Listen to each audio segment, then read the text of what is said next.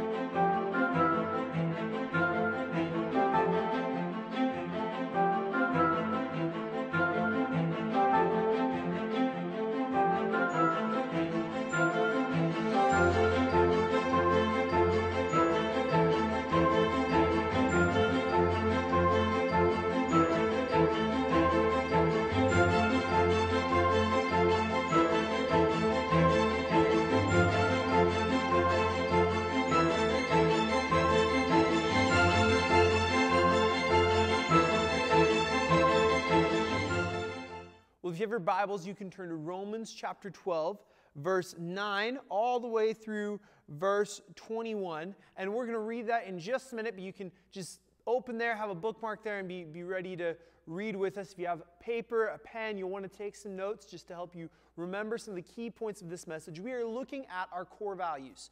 Over the next four weeks, we're going to discuss each value uh, of who we are as Trademark. These are just some things that we've decided are really embodiments of who we are, the reason that we gather, the reason we do all this. You may be wondering, what's all the hype about Trademark? Why are we here? Why do we exist? What are we talking about? And so, what we want to do over the next four weeks is just kind of unpack what it means to be a member of Trademark, what Trademark is all about. And tonight, I just want to lay the groundwork and I want to give you a big picture of who Trademark is, and then we're going to look at one of our core values. So if you have some notes, you can write this down. It's all about Jesus. It's all about Jesus. This is the reason that we exist. This is the reason that we meet on a weekly basis. This is the reason we come together. It's all about Jesus. And everything we do, and every sermon we preach, and every message that we give, and every small group that we're a part of, every time we gather for worship, everything we do is all about Jesus. Jesus motivates our entire lives, He motivates everything that we do here. We believe that Jesus is someone who's very significant. Jesus isn't just a good example or a moral teacher. He's not just a historical figure. He's not just someone we look up to. Although all those things are true, we believe that Jesus is our king. Uh, and so we do what he says. We obey his word. He is our king. He is also our God. We believe that he has the authority to tell us what to do. He has the authority to be a king because he is the Son of God himself. He is also our model. We want to look like he looked. We want to say what he would say. We want to be where he would be, do what he would do, etc. We love Jesus. It's all about Jesus. Jesus is the center of our lives. So every decision that we make, everything we do when we act, when we speak, the way we are, who we associate with, we want to resemble Jesus. It is all about Jesus. We want to go where Jesus would go, say what Jesus would say, do what Jesus would do, love people the way that Jesus would love people. That's who we're about as trademark. It's all about Jesus. We say this quite often, and you can write this down as well. Jesus is better than anything in this world. Jesus is better than anything in this world. This is our, our, our, mission statement is we want the world to know and if I, if I want you to take anything else away from this message it is this i want you to know that jesus is better than anything in this world this world offers many different things many different pleasures many different experiences and, we would say that jesus is better than the sum total of every experience that you could have jesus is a better life. Life following Jesus is a better life than you will have in anywhere else in the world. We, we believe that Jesus is better. Everything we do, if there's one thing we want you to take away, it's this truth. See, Jesus demands everything, but, but Jesus is worth everything. Following Jesus is going to cost you your life. I'm not trying to sell you a bill of goods. When, when I say come follow Jesus, I, I don't want you to think that, that your life is going to be sunshine and roses and, and candy and bubblegum. It may not be easy, but Jesus is worth the cost. Jesus is worth the price. Jesus demands a lot from us, He demands our lives. We give Him our allegiance. Jesus is not just an accessory to your life that's going to make you more appealing, nor is He a diet pill uh, uh, fix your life up real quick when things are getting bad. He, he's not a gym membership. Someone you just go to every once in a while and you get in the habit, and then ah, I don't, I don't need it. I'm, I'm feeling good, or I woke up late, so I'm not going to go today. And then you fall out of the habit, you get out of shape, and then it's ah, I, I haven't been to church in a while. I guess I should probably start going to church again. Then my life would be better. But we don't believe any of those things about Jesus. We instead believe that Jesus is a way of life. See, it's no mistake that the Bible's number one analogy for describing life with Jesus, for describing the relationship that the church has with Jesus, is the analogy of marriage. Just like in a marriage, when I invite someone else to become a part of my life, they now have an input on every decision that I make from now until the day I die. From the day I say I do to the day that I don't breathe anymore, I, I've given ownership of my life over to someone else. And they're going to have influence on what I eat. They'll have influence on where I go. They'll have an influence on what time I get up in the morning, what time I go to bed at night. They will have an influence on the color of the drapes in my kitchen. Everything I do is going to be influenced by the person I marry. And in the same way, the church is supposed to have this relationship with Jesus where everything that we do is under his purview. Every relationship that we have, every interaction that we undertake, everywhere we go, everything we listen to, everything we say, Jesus has a say in all of those things. We want Jesus to be a part of everything in our lives, not just a section of our life, not, not just a piece of our life, but every moment of every day. My life is about Jesus. My whole world exists for Jesus. That's a costly decision. That is a difficult decision, but that is the whole goal of my life. See, life with Jesus is the end game of Christianity. It's not just an accessory.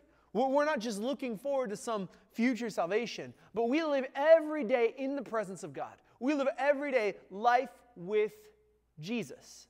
Jesus is the sum total purpose of our lives. It's all about Jesus.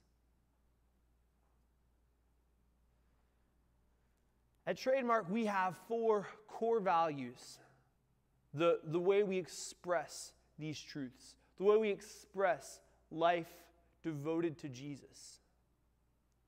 And, this, is, this is what it looks like to be a follower of Jesus. This is what it means. Just like a brand has trademarks that identify it, so too, following Jesus, life with Jesus, has some trademarks that identify this person is a person that follows Jesus.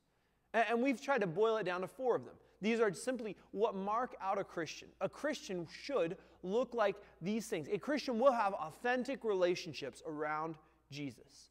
A Christian will have life transformation through Jesus. A Christian will, will have audacious faith in Jesus. And a Christian will be embodied by bold proclamation for Jesus. Each of these core values are, are a core part of what it means to have a life with Jesus, a life following after Jesus is going to look like these things. Over the next few weeks, we're going to unpack each of these core values. We're, we're going to take a look at each of them individually, go kind of in depth. This week, I want to talk about what it means to have authentic relationships around Jesus.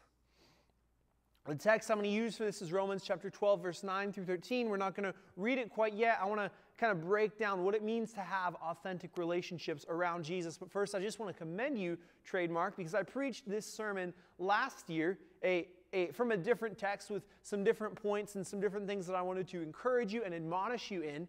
And uh, as I was reflecting on last year's message, looking at, man, what do I want to say differently? What do I want to maybe say again? I was thinking through how we've grown as a body, as a group of people. And I just want to commend you for, for working on some things, and you have accomplished some stuff over this last year. You've grown in some areas. And so, as, as hard as we like to be, we like to preach the truth, we like to preach hard, we like to really call out areas where we are struggling and need to live up to a higher standard. And, just as much as I want to seek to call out uh, failure, I also want to seek to commend success and let you know where you've done well. So I just want to encourage you. There are three areas where we have grown tremendously. We, we have grown tremendously in the area of grace.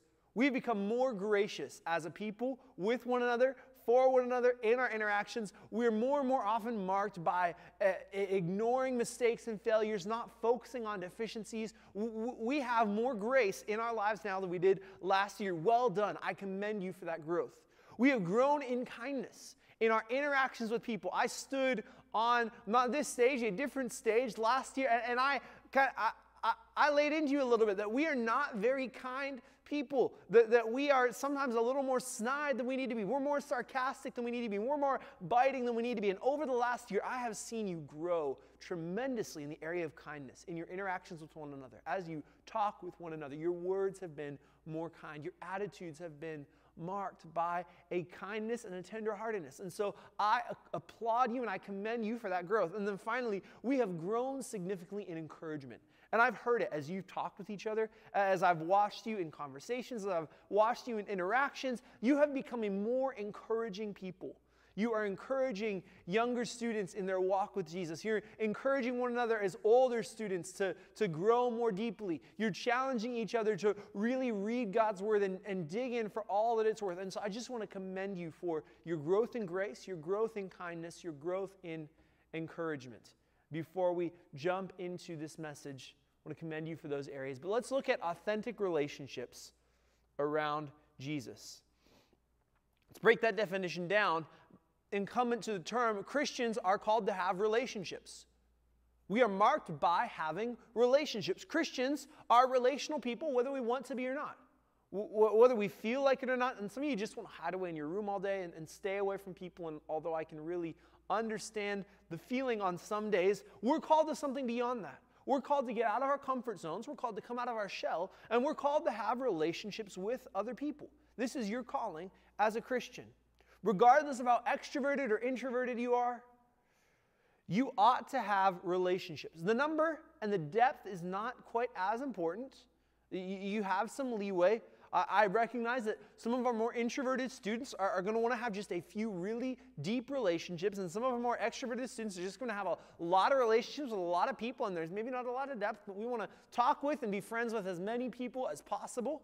Both of those categories are okay as long as you are having relationships. This, this is a key part of what it looks like to be a Christian. We are a relational people, we aren't hermits. We can't go cloister ourselves off up in the mountains and live on our own. We, we can't go hide in our bedrooms or hide under a rock, but we must live among the world. We have relationships with both Christians and non Christians. So, so we are called to have so, some relationships with Christians who encourage us, who build us up in our faith, who, who call us into greater things. This is an important part of what it looks like to follow Jesus. We have Christian relationships and we treat those people with love, charity, dignity, kindness. We also have relationships with non Christians. We have relationships with people who have not yet come into the family of God. And equally, with, the same kindness, with the same dignity, with the same love, with the same grace, we treat both categories the same way. We don't put our Christian friends on a pedestal and expect them to somehow be these superhuman people because they follow Christ. In the same way, we don't put our non Christian friends on a pedestal and, and, in some way think that they're somehow better or cooler or, or more important than Christians. But both categories, we need relationships with both people. We need to understand that both people are hurting and, and will make mistakes, but we have relationships with both. We engage with both. We have relationships, and these relationships are authentic relationships. This means we're not hiding parts of ourselves from other people. There's nothing in my life that's hidden from you, there's nothing in your life that's hidden from me. This is part of a Christian relationship, and this is very different than how the world wants to have relationships. In, the world, relationships look like I show you just as much as I'm not afraid to show you. Christian relationships say, I'm going to step outside of my comfort zone. I'm a little worried to tell you this about myself, but I'm going to tell you anyways because I'm an authentic person. I'm real about the person that I am. We are honest about who we are. And, this is easy for us because we believe that everyone is a mess. My life's a mess. Your life is a mess. But we understand that everyone is a mess. There's no one cleaner than anyone else, there's no one better than anyone else. And so we live in full openness, recognizing that, hey, the only difference between me and you is I'm not hiding my garbage, you are. We are real about our lives, and we recognize that real is messy, and we embrace that. We embrace messy people. We embrace messiness. We're okay with messy. If I was being real Pentecostal, I'd say Jesus will take your mess and he'll turn it into a message. Jesus loves messy people. The messiest people in the Bible are often some of the greatest and, and, and biggest heroes of faith. We say this often, and, and, I just think it's such a great embodiment of what it means to have an authentic relationship with someone else. It's okay not to be okay. It is okay to not be okay. We want this to be a place where it is okay not to be okay. It's okay to be real about your brokenness. It's okay to be real about your mental issues. It's okay to be real about your sexuality. It's okay to be real about who you are as a person. You can live in full view of everyone, and we are going to love you. We're going to embrace you. We're going to weep with you. We're going to mourn with you. We're going to fight with you and, and fight for you. It's okay to not be okay. But it's not okay to stay that way. We love messy people, we love broken people. But part of the call of the gospel is broken people made whole. We are broken, but we are whole, restored by the gospel, restored by the message of Jesus. And so it is okay to come to Trademark and not be okay, but it's not okay to stay that way.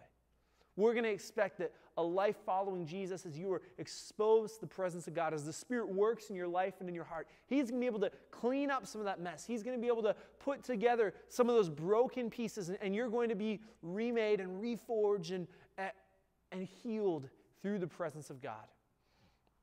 So we believe in relationships. We believe they need to be authentic, and then they are Jesus centered relationships. They are centered around Jesus. And this is the true mark of a Christian relationship, quite obviously, is that Jesus is the center, Jesus is the purpose, Jesus is the point of my relationship with you, your relationship with me, everyone's relationships in this group are centered around Jesus. Here's what this means is that there's a purpose behind our relationships. We are trying to leverage them for something else. Our relationships are not just meant for us to have fun together and for us to be good friends, although those things are true, those things are good. There's a greater purpose to our relationships, and that is that we want to grow as a people closer to Jesus. We, we want to know Jesus more. We want Jesus to become more and more a part of our lives. So, so behind every relationship with, with anyone, you are leveraging that person in order to get closer to Jesus, in order to bring them closer to Jesus. So I'm, I'm, not telling you necessarily just to use people. I'm not telling you necessarily just to take advantage of people. But there's a reason that we are called to have relationships, and it is this every interaction, every moment, I'm growing closer to Jesus.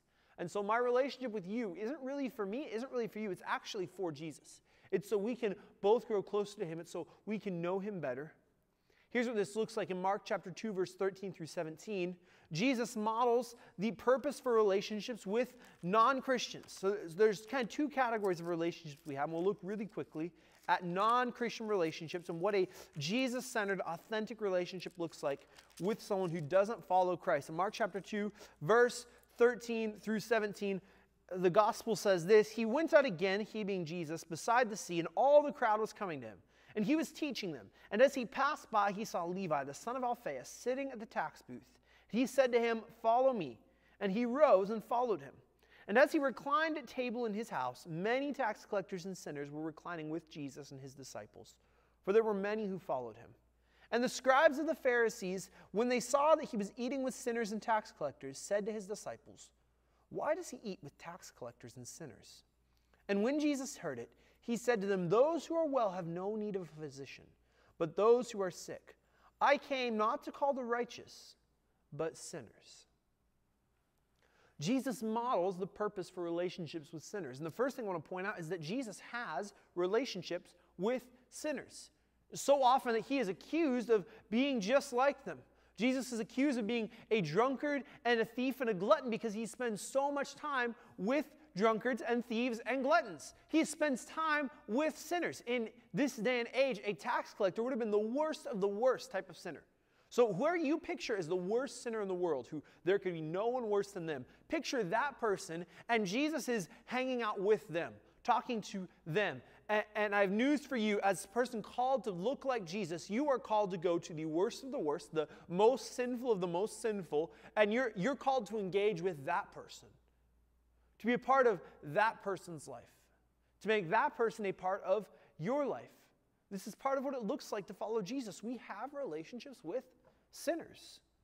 But there is a purpose behind that relationship. And Jesus understands that he is not just hanging out with the sinners in order to have fun, in order to be cool, in order to get to drink a little bit without anyone else knowing or noticing, but he is in that relationship because he wants that sinner to follow him. He, he hangs with these tax collectors, and by the end, one of them, Levi, becomes a follower of Jesus and will, 40 years later, write what is, in my opinion, the greatest of the four Gospels, the Gospel of Matthew, is written by this former tax collector, sinner, living in sin and debauchery. Jesus comes into his life, and everything changes.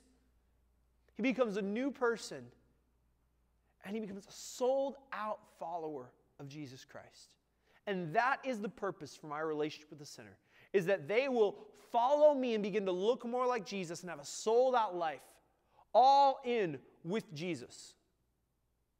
That's the purpose. So you don't have to be the preachy friend. You don't have to be the killjoy. But you do have to be aware of the purpose of the relationship. In your relationships with non Christian friends, how are you living? What are you doing? Are you engaging in non Christian relationships with the purpose of making your friends more like Christ? Or are you engaging in non Christian relationships and in the end becoming more like them? A, helpful question to ask when trying to determine is this a healthy non Christian relationship or an unhealthy one? Who is leading whom? Who is leading whom? Are you leading those friends closer to Jesus are you finding opportunities to invite them to trademark? Are you finding opportunities to share the truth about the, the kingship and the kingdom of Jesus with them? Are you finding opportunity to share the good news of your faith with them? Or are you beginning to compromise on your personal principles? Are, are you beginning to abandon core Christian teaching that you've known for your whole life and beginning to follow after them with all your heart? Are they looking more like you, or are you looking more like them? See, some of you are being led by people who aren't even following Jesus. And then you get shocked when it turns out that you're not following Jesus either. But where do you think they were leading you? Look at their life and look where it's headed. Now look at your life and look where you're headed. Are those the same place? Do you really want you you you know where your non-Christian drug addict friends are headed? Statistically, their life is going to end with more drugs, more severe drugs, bigger problems, statistically. Do you want your life to look like that? Okay, then keep following them. But if you don't, you need to begin to put yourself into the driver's seat in that relationship and say, hey, I'm here to lead you, not the other way around. And, and if you can't lead them, you need to get out because there are other relationships for you to be a part of. But, but it is crucial that you recognize whether or not you are leading or being led. Because in every relationship that you have with a non Christian person, the purpose is that you are leading them closer to Christ.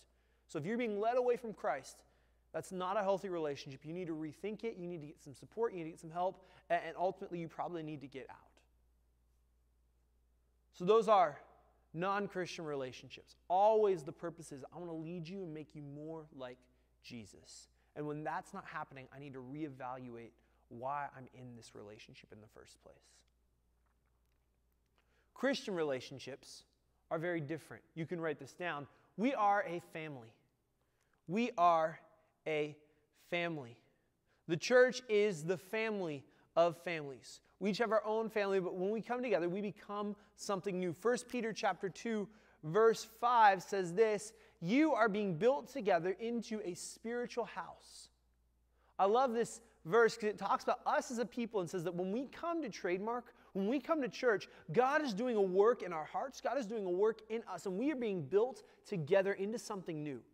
That we are being called out of our cultures, we're being called out of our families, we're being called out of the places we've come from, we're being called to become a new people in a new place. We are being built together into a spiritual house. The Greek word for that word house is the word oikos, and that is the word that means household or family.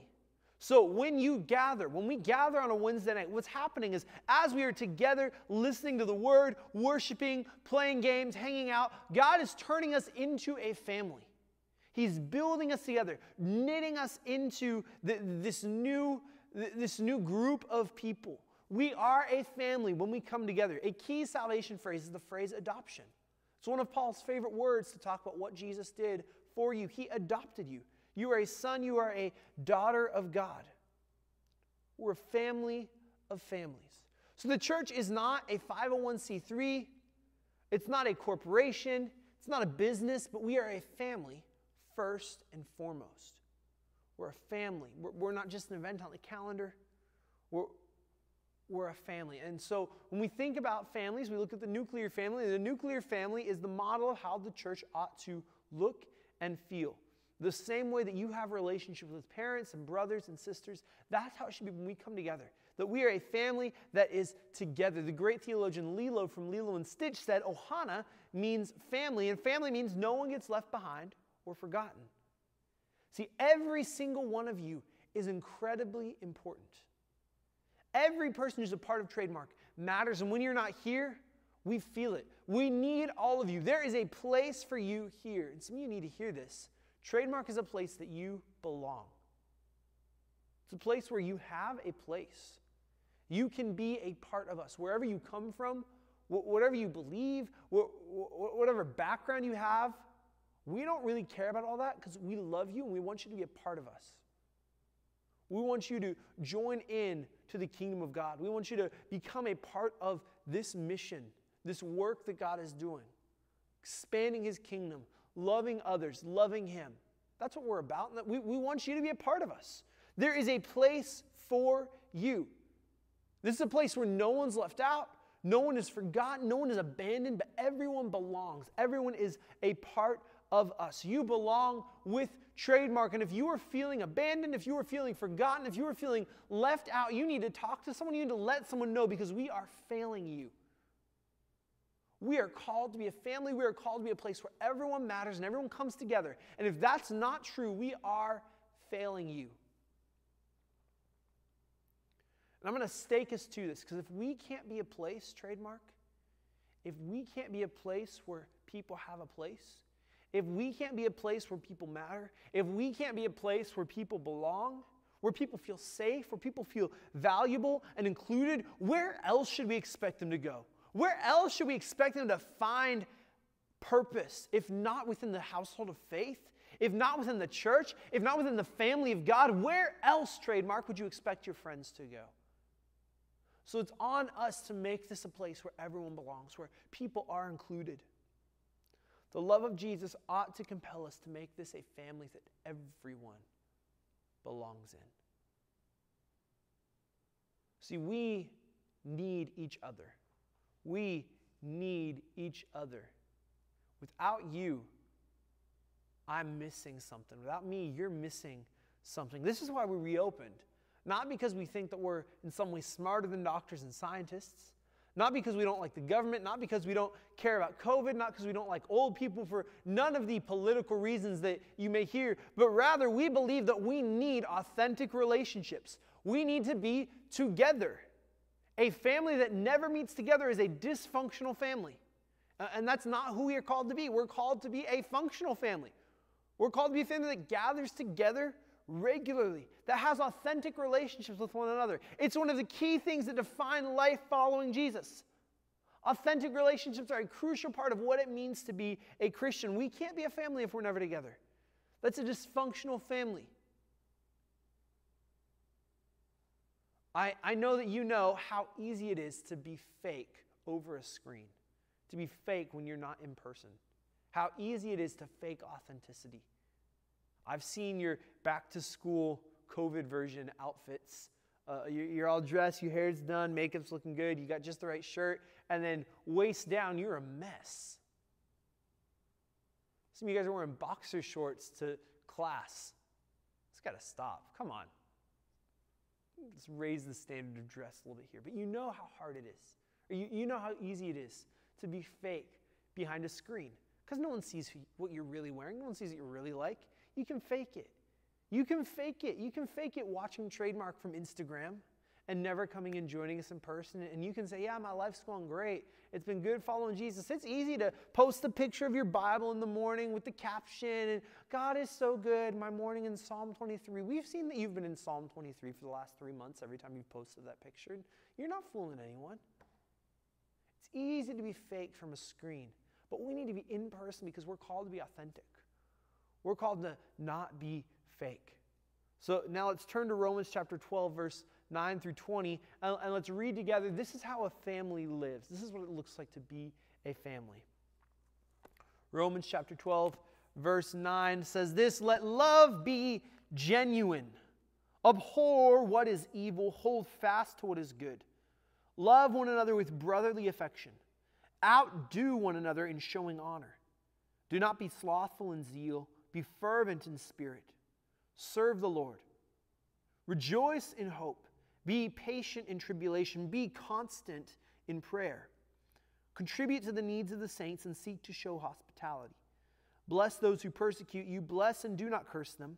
Rejoice with those who rejoice. Weep with those who weep. Live in harmony with one another. Do not be haughty, but associate with the lowly. Never be wise in your own sight. Repay no one evil for evil, but give thought to do what is honorable in the sight of all. If possible, so far as it depends on you, live peaceably with all.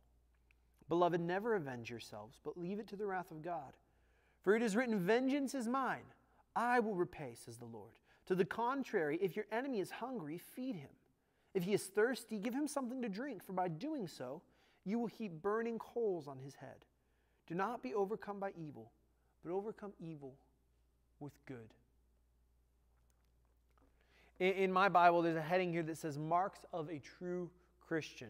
And I, think that is so true. This is what it looks like to be a follower of Jesus. This is a trademark, if you will, of what it looks like to follow Jesus. And all of this is just a summary of authentic relationships around Jesus, genuine love for one another, a, lack of judgment, a willingness even for enemies to lay down our lives.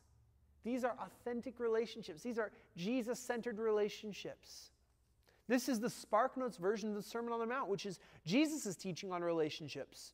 What I'd like to do is, I'd like to just take a 30,000 foot view of this text and say, if we're going to do this, if we're going to do all this, this is, this, this is a lot that we're called to do. And we're expected to do it. And if we're going to do all of this, here are some traits that we need to cultivate as a family in order to do this better. Four traits we are united. You can write this down. We are united. We live together in harmony. We have genuine love for one another. We love one another with brotherly affection, Paul says. We are united around a common purpose. We are united around Jesus. We're united around one another. One of the ways that we do this is we outdo one another in showing honor. That's what Paul says. For you competitive people, this is a chance for us to just step up. This is the, the one time in Scripture that competition is commanded. I know we have some competitive people, and I want to invite you into this competition. This is a competition that I can get on board with. Let's compete for how much honor can I give someone else? How much honor can I give someone who maybe really doesn't even deserve it, but how much honor can I give everyone in trademark? Let's outdo one another. Let's be competitive. Let's have awards. Let, us go after this. Let's outdo one another in showing honor. Let's compete. We live in harmony with one another. What this means is that we are a gossip free zone. This is a place where, where, where gossip does not thrive, gossip does not exist. Gossip kills the church faster than anything else kills us. But, but we speak kindly to one another. When, when we have an issue with someone, we, we say it to their face in private. We're a gossip free zone. We encourage people instead of making fun of them. As fun as it is to kind of poke fun and have fun with people, we want to be people marked by encouragement. Because that's who we are as followers of Jesus. We are encouraging people. We avoid meanness.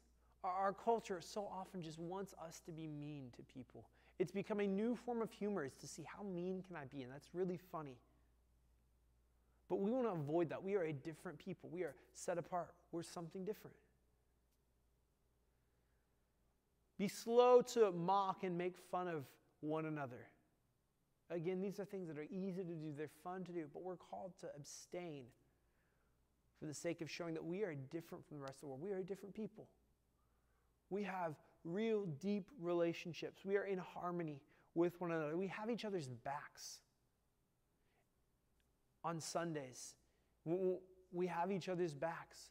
At school, we have each other's backs. When Zoom class ends and you're back in person, you're in the halls and, and hearing things said, you get your brother and sister's back. If someone messes with your brother, you get their back. If someone's talking bad about your sister, you get their back. We are brothers and sisters in this room, and we have each other's backs as family members.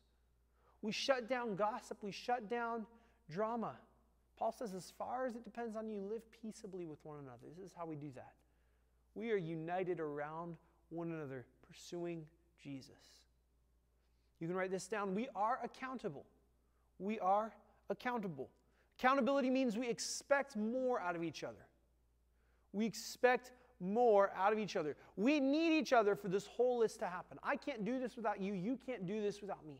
I am accountable to you.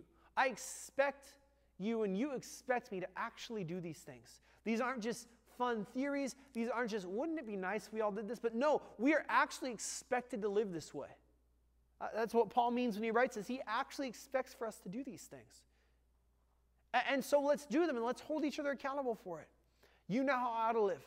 I know how you ought to live. And I'm going to call you out and say, hey, you are not living up to the standard that you could be living at. And you're going to call me out and say, hey, you are not living up to the standard that you could be living at. And we are accountable to each other. We're calling that out. We hold each other to the standard of Jesus. I am going to fail. And I'm, for the most part, blind to my failures. I won't see them happen. And I need you to tell me when those failures happen so I can see them and fix them. You are going to fail, and you need me to tell you when you failed so you can fix them. Very rarely is a Christian intentionally living outside of the standard of God. Almost always happens out of ignorance. And so we need to help each other see when we're failing. We expect success from our fellow believers, not failure. We're not shocked by obedience, but, but instead we, we assume, of course, you would obey, of course. And, and then we're shocked by failure. We are vulnerable. We are vulnerable. Part of an authentic relationship is a vulnerability and honesty and an authenticity about who I am as a person. I'm not hiding myself. You're not hiding yourself. One of the ways we do this is through the, the the act of confession. Confession is a critical part of what it means to follow Jesus. Confession is authentic speech, it's, it's bearing my soul before you and saying, hey, here is everything that's going on inside of me, in my heart, in my head. I'm a mess. Here's how I'm a mess. Here's what that looks like. Can you help me walk through these things? Can you help me pursue Jesus in these things? Can you help me live better in these areas? This is where I'm screwing up. This is where I'm messing up. And, and I'm honest and I'm authentic and I'm opening up to you so that you can help me. You're doing the same thing for me. We're honest with one another. Part of authentic relationships is just being open and honest about who I really am. There's no part of me that's hidden from you. I'm not living one way at Trademark and then a different way at school. I'm not living one way on Sunday and then another day during my job, but I am authentic. I'm real about who I am as a person. There's, there's no double face. John Calvin says the tongue exists to reveal our hearts, both sin and truth. So the way that we do this is we talk about it. We, we let people know when we've messed up. To be truly known is to be truly loved. Oftentimes, we don't reveal true parts of our heart. And, and so when someone tells us that they love us, there's always like a, well, do you really? Do, do you really? Because you don't know what's going on in here. You don't know who I am. You don't know what I've been through. You don't know what I've done. And if you really knew, if you really knew what I did last night, I'm not sure you'd like me at all. And, and so we never walk around feeling loved. We never walk around feeling like someone really knows us because there's always this wall, there's always this facade, there's always this level of fakeness of, ah, but you don't know this. But what if we took that wall down? What if we said, no, here's me as a person, faults and all, this is who I am? It's dangerous, it's scary. But then when someone says, man, I see all of that and I love you, I know beyond a shadow of a doubt it's real because there's nothing hidden. There's nothing left to find out. There's no other shoe waiting to drop. This is true nowhere more than your relationship with Jesus. Because Jesus does truly know you. He has truly seen all of your faults, and He does truly love you, faults and all. So you can be truly known and truly loved with Christ. Let's be truly known and truly loved with one another. We'll mourn sin with you. We will love you. We'll also help you grow. It's okay to not be okay. It's not okay to stay that way. Last thing you can write down we are gracious. We are gracious. When someone confesses something heavy, because there's some heavy stuff, we meet that with grace, not condemnation. We don't meet that with judgment. We don't meet that with hatred. We don't meet that with insult, but we meet that saying, Man, I'm sorry that that happened to you. I'm sorry that you're going through that. I'm sorry you're involved in that. I'm sorry you're struggling with that. Let me weep with you for a minute. Let me cry with you for a minute. Let me mourn with you for a minute. And then let me help you get through that. Let me help you grow past that. When we fail, we don't just hold it over one another because I'm going to fail in these things. And if you're just holding it over, I'm never going to confess to you because you'll never let it go. And if I hold all your failures over your head, you'll never bring anything up because I'll never let it go. So we don't hold that over each other. Will we recognize that we're trying, that, that we are improving, and we set each other up for success, not failure? Don't be eager to point out faults in other people, but instead just love. Love covers a multitude of sins, John says. God is forgiven, and so will I, in public and in private, to their face or behind their back. We don't enjoy, we don't rejoice in pointing out faults. Yes, we are called to live to a higher standard. Yes, we're accountable to one another. Yes, we call those things out, but we don't rejoice in that. We, we, we mourn it. It is heavy, it is hard. We don't love it. When you fail, own it. This is just part of grace. When you fail, own your failure, own your mistakes, and then move on. Just own it. Live in it. Live in it. This is grace. This is what families do. None of us will be perfect in these things. All of us will fail. All of us will make mistakes. But we're going to keep trying. We're going to keep cultivating these attitudes. Un- unity, accountability, vulnerability, graciousness. We're going to cultivate these attitudes. We're going to cultivate these ways of thinking, ways of living. And we're going to grow in them. This is what it means to belong to Jesus. This is the gospel. Christ died to purchase a people for himself. He set them in a family where all are equal. He put us together in a family, and as a family, we strive for authentic, loving relationships based around Him. By God's grace, may we grow in this. Let me pray for you as we close. Father, thank you for your word. Thank you for our time together in it. Pray that you would grow us in these things, grow us in our relationships with one another. Would you grow us close to each other? Would you cause us to love each other in deeper and more real ways each day? Lord, I pray that you'd make us more like a family. Grow us together, grow us into one another. Would you unite us? Would you give us a sense of accountability? Would you make us vulnerable and open with one another? And would you give us grace for our failures? We ask you to do all these things through your power. It's for your beautiful name and your glorious name we pray. Amen. Amen. Jesus, you are better than anything in this world. I love you, Trademark. Be blessed. Can't wait to see you this Wednesday, 7 p.m. Be there.